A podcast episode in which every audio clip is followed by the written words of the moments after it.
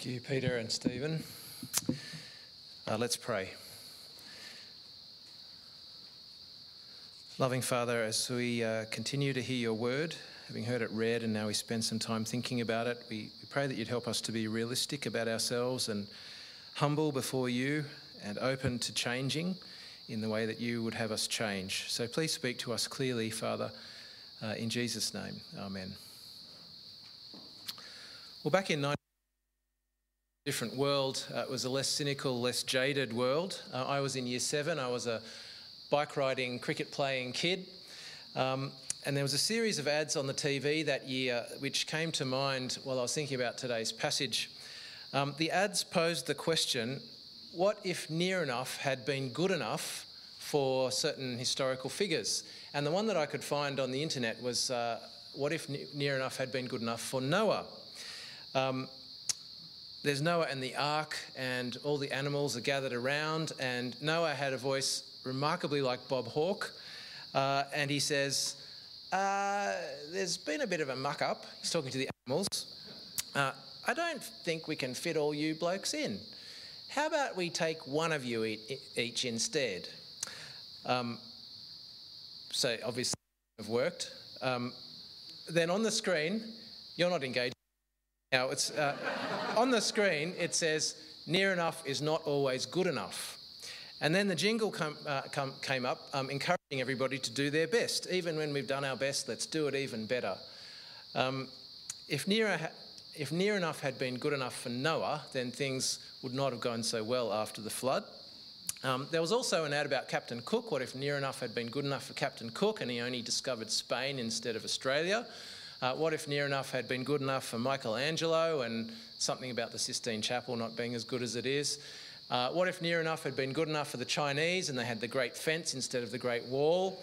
Um, uh, it was a good thing that none of those people said near enough is good enough. What was the point of those ads? Uh, it, they were Australian government ads um, encouraging us to advance Australia, give it all we've got. Do you remember the jingle? No. Well, I did, and I was only 12 at the time. Uh, the world was. No. I'm not going to sing it.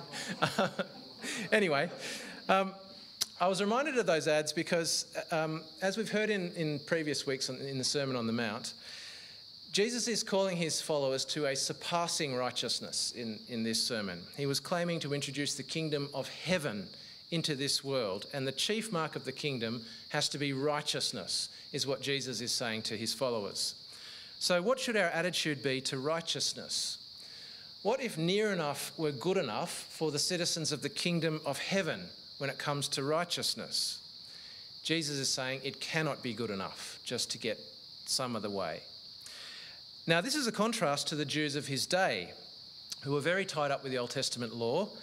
Uh, but the law did not produce the kind of righteousness that God requires for his kingdom because the people played all kinds of games with the law, uh, which effectively lowered the bar of what righteousness looked like in their minds. And so, what Jesus is, is doing here is he's saying, No, the bar, the bar is not down here now that I brought the kingdom of heaven, it is up here. And so uh, he's been having a go at the Jews' attitude to that uh, throughout chapter 5. For example, their attitude was as long as I don't physically murder anybody, then I follow the commandment and I'm righteous. Jesus said, No, you're not righteous as long as there is hatred in your hearts. Or, or, the Jews said, Well, as long as I don't actually physically commit adultery, then I'm righteous. Jesus says, Well, what about the lust in your hearts? That has to be dealt with. So he's saying near, near enough is not good enough when it comes to the righteousness of the kingdom. He won't let us lower the standard for ourselves if we are citizens of his kingdom. And so today we're looking at three more issues the issues of integrity and meekness and grace. Three areas in which I think we often settle for near enough. Because they're so challenging, the things that Jesus is talking about here, um, that I think we tend to give up on full righteousness and just think, well, I'll do what I can and that'll have to be good enough. Jesus is saying that no matter how impossible it might be, we have to settle for nothing less than 100% righteousness of the heart and the character in all of these things that he's talking about. So, the first aim that he gives us in verses 33 to 37 is unlimited integrity of character. Now, I imagine that uh, probably many of us are able to say that we don't tell bald faced lies very often. We probably don't see ourselves as liars. But complete truthfulness is another thing. Um, the Old Testament made provision for people to make vows before God, and it assumed that people would swear by the name of their God, which was the Lord. But the Jews in Jesus' day had developed this huge body of law around oath taking. These are the right words you have to use. You have to say this, you can't say that, and if you say it like that, then it won't be properly binding. Sort of like contract law in the ancient world. Um, but the overall effect of that was not to promote truthfulness, it was actually to limit truthfulness because what it did was it made some words more serious than others. Um, if you're in the habit of swearing an oath to confirm the words that you've just said, uh, and at one point you give your word to someone without swearing an oath, does that mean it's okay for you to break that one because you didn't swear on that one? See, some words become more serious than others. Um, if you're a parent, you may have had um, conversations to this effect with your children, as, as I have. I vividly remember, I can't remember the context, but um, I was trying to establish the facts in some household situation, right? What, what's, ha- what's gone on here? So, you know, who ate the last chocolates or whatever it might have been. Uh, and he said, I swear to you, this time I am swearing to you that I'm telling the truth. So it's obvious what the reaction is. So, does that mean that all the other times when you don't swear, I can't trust what you've said to me? See, there's a hierarchy in words then if, you, if you're in the habit of swearing. Jesus says, You've heard that it was said to the people long ago, Don't break your oath, but fulfill to the Lord the vows you've made. But I tell you, do not swear an oath at all, either by heaven, for it is God's throne, or by the earth, for it is, is, is his footstool, or by Jerusalem, for it is the city of the great king. And do not swear by your head, for you cannot even make one hair white or black. All you need to say is simply yes or no. Anything beyond this comes from the evil one. I don't think he's talking about situations in which we are required to swear oaths, like if you go into court and you're giving evidence or something. He's talking about situations in which we are tempted to voluntarily offer an oath to confirm our word, as if you're telling someone something and you need to really convince them, and so you voluntarily offer them an oath at the same time. The examples he gives here are examples in which somebody might be playing games with the truth by swearing oaths. Uh, some Jews thought that if you don't specifically mention the name of God in your oath, then it wasn't actually binding. You might swear an oath on heaven or on the earth, or you might swear into Jerusalem, or you might swear on your own head. And then, because you didn't specifically mention God or you didn't get the formula exactly right, you can then turn around at some point and say, ah, but I didn't do it exactly right. It's not specifically binding. Jesus says, well, even if you didn't mention God, it all comes back to God anyway. Jerusalem comes back to God, heaven comes back to God, the earth comes back to God. And even if you swear on your head, He's the only one who can make your hairs white or black. So I think basically He's saying, don't play games with the truth. It's the evil one who plays games with the truth, not the people of God. It's better not to swear at all. It's better if your character is your guarantee rather than some magic formula of words that you're drawing on. Now, it's true that in the Bible you will see God swearing oaths. And if you read the New Testament, sometimes you read Paul's letters and he swears an oath in his letters. He calls God as his witness, for example, about something that he's saying. But I think that uh, they were not implying that their oaths were more trustworthy than their other words when they swore their oath. They, were, they weren't playing games with the truth there, they weren't being shifty. They were underlining that this word is trustworthy, for example, Paul, just like all the words that I've written to you are trustworthy. So I think the point here is that it's not that all oaths are sinful. The point is that all our words should be trustworthy and completely truthful. So, in a sense, oaths aren't necessary. So you may not be a bald faced liar yourself, you're not in the habit of telling straight out lies. But how often do you tell a story in a way that suits your purpose? Um, maybe you'll leave the bits out that make you look bad, or maybe you'll embellish the bits that make somebody else look bad to suit your own purpose.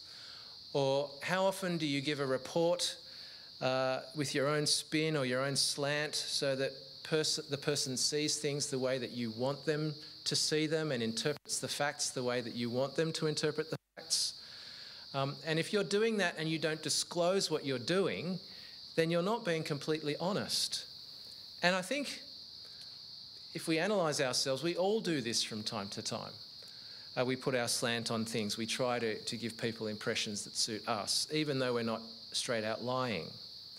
And I think we all, some, we're all probably capable of recognising people who we can't completely trust. They may not lie to us, but you know that if they tell you something, there will be another side that you've got to find out from somebody else.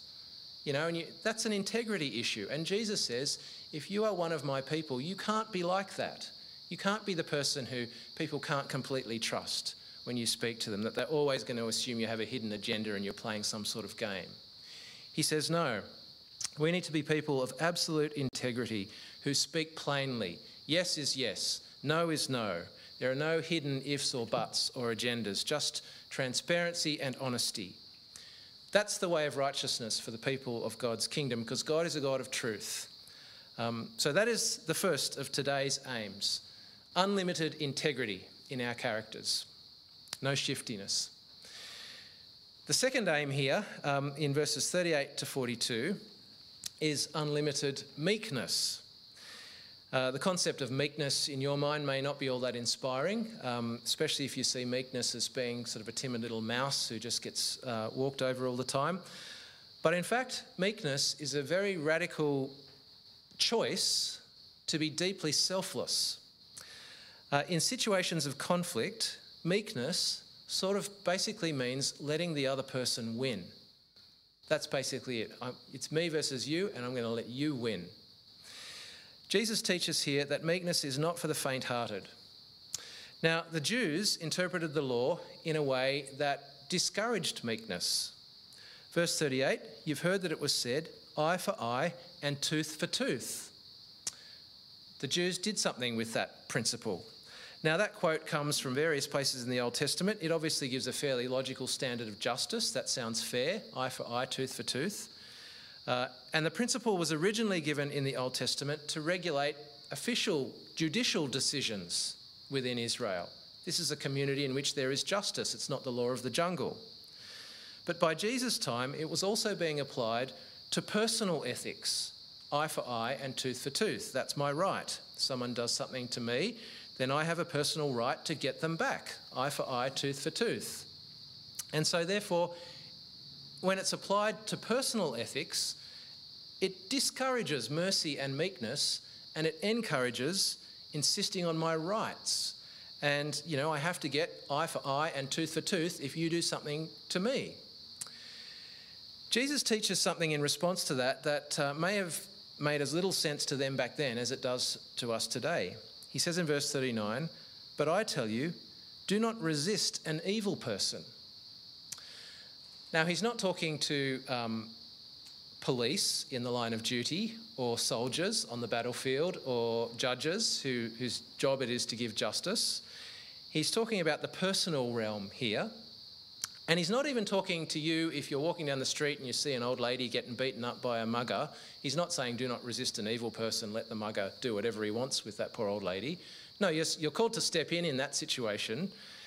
He's talking about me reacting to the evil that is done against me and my own personal reaction to that. And he gives four examples in which he tells his followers that the way of righteousness is to surrender their right to stick up for themselves. The slap on the cheek, a gross insult in that culture. Someone slaps you on the cheek, it's they're dishonouring you. He says, Give up your honour, offer them the other cheek as well, let them win. The legal proceeding, someone is suing you for the shirt on your back. Jesus says, Give them your cloak too. And in Old Testament law, the cloak is the one thing you have every right to keep. No one can take your cloak away from you. He says, Give them your cloak as well.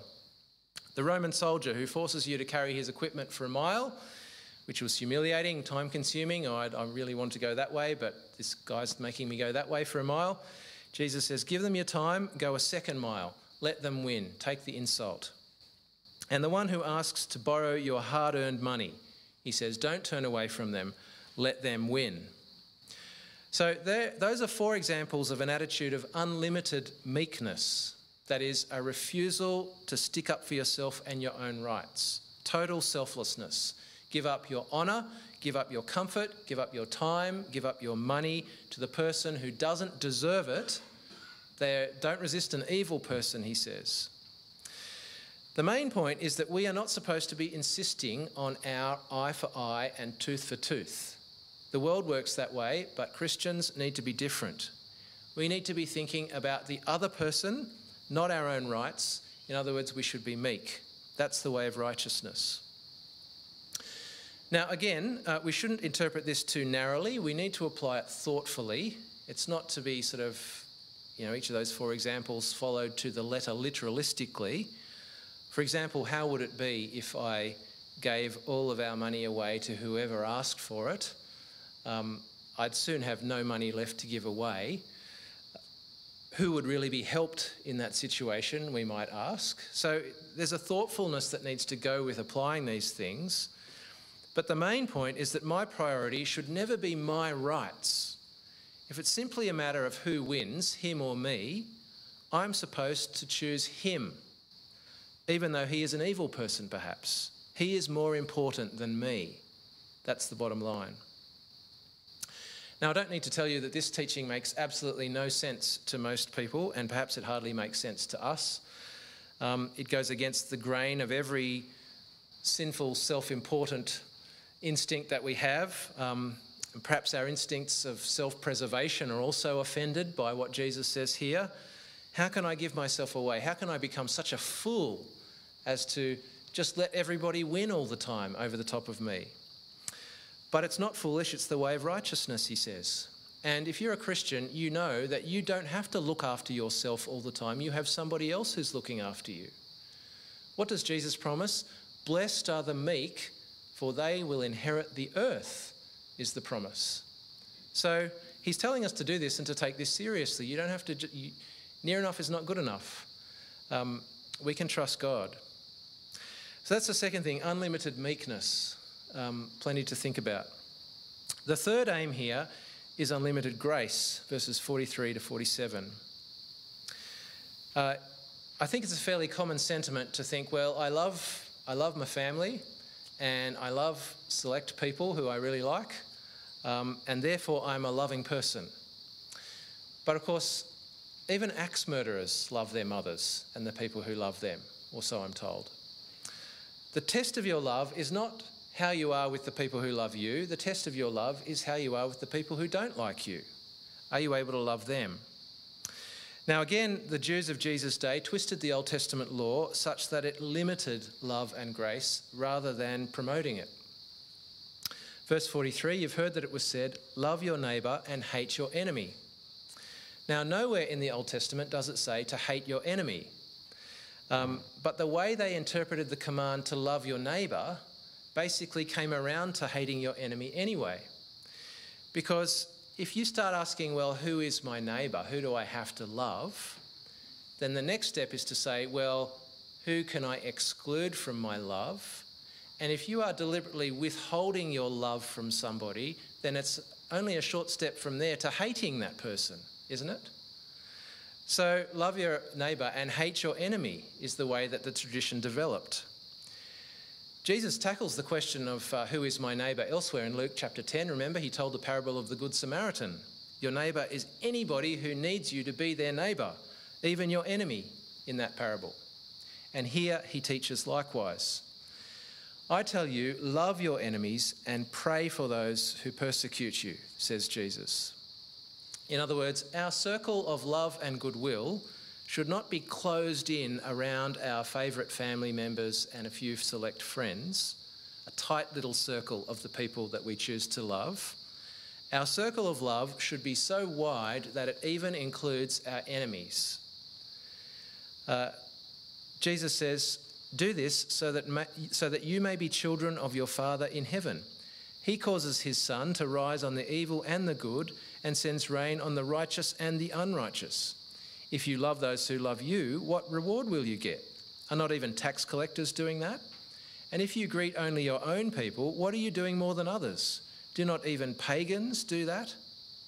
In other words, God's circle of love and care um, extends to the evil as well as the good. And so, how can we call ourselves his children if we are not willing to do likewise?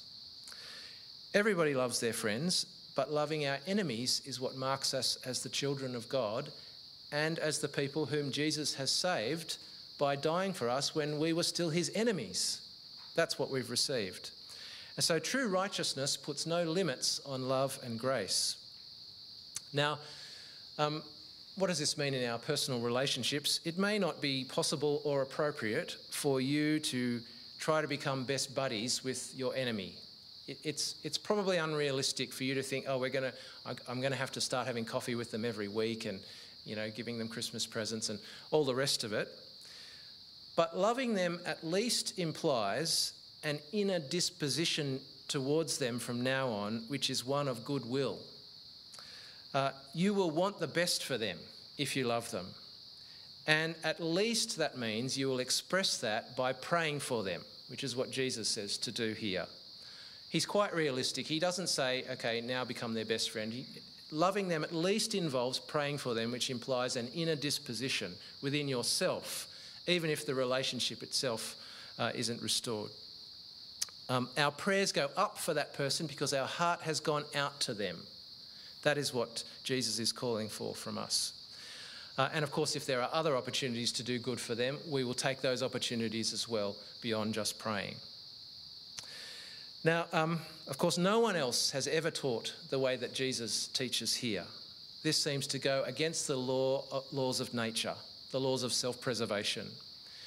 It certainly goes against the way that most people operate these days or in this world, which is to nurse grievances and to hold grudges and to build walls and to write people off and to snipe and to hate.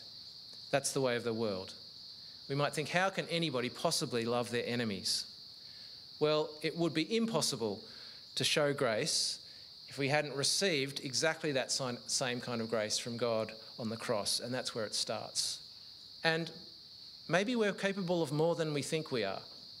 Um, I was uh, at Little Athletics yesterday morning watching my kids uh, run around, and one of them was doing the high jump. I'd never seen him do high jump before, and they were setting up the bar, and I was thinking, no human being could clear that. It just looks so incredibly high. And my son came running up, and he jumped and he missed the first one, but then he made it over, and I just thought, I never knew he was capable of that. That's absolutely incredible. Um, we, possibly we're just capable of more than we think we are if we're willing to give it a try. Um, so, loving your enemies, maybe you can do it. At least you're called to try. What would be a real tragedy is if we found this so challenging that we just give up and we say, well, near enough is good enough. You know, I'll just love my friends and pretend to be righteous, and my enemies can go to hell. But I'll maintain a veneer of righteousness. Or I'll just get what I'm owed and I'll make sure that I always win when it counts and I'll look after myself, but I'll just put a veneer of niceness over the top of that. Or, yes, I'll play the games that I need to play in order to get where I need to go.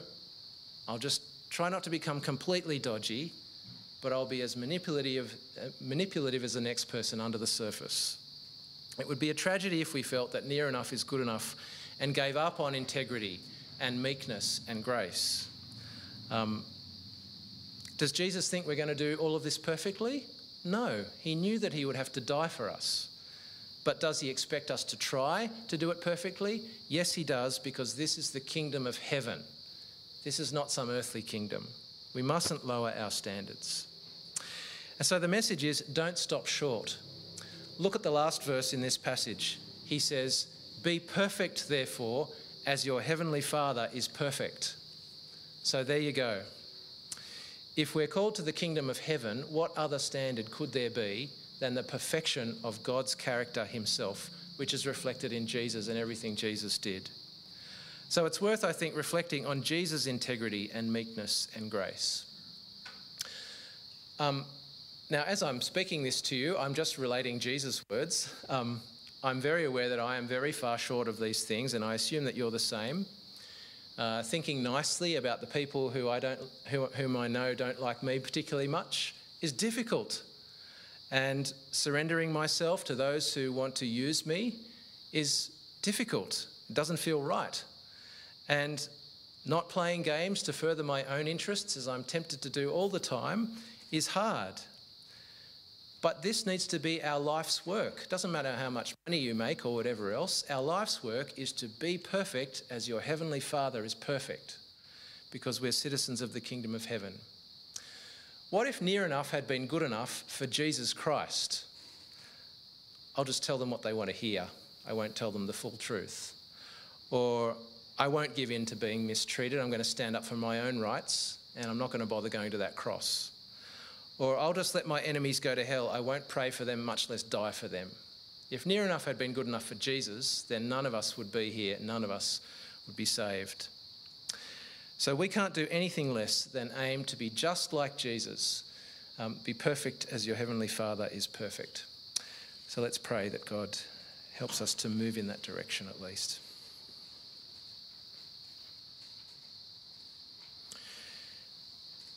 Father, your Son Jesus commands us here to do things that uh, don't come naturally to our sinful natures uh, we're commanded here to do things that in some ways make no sense.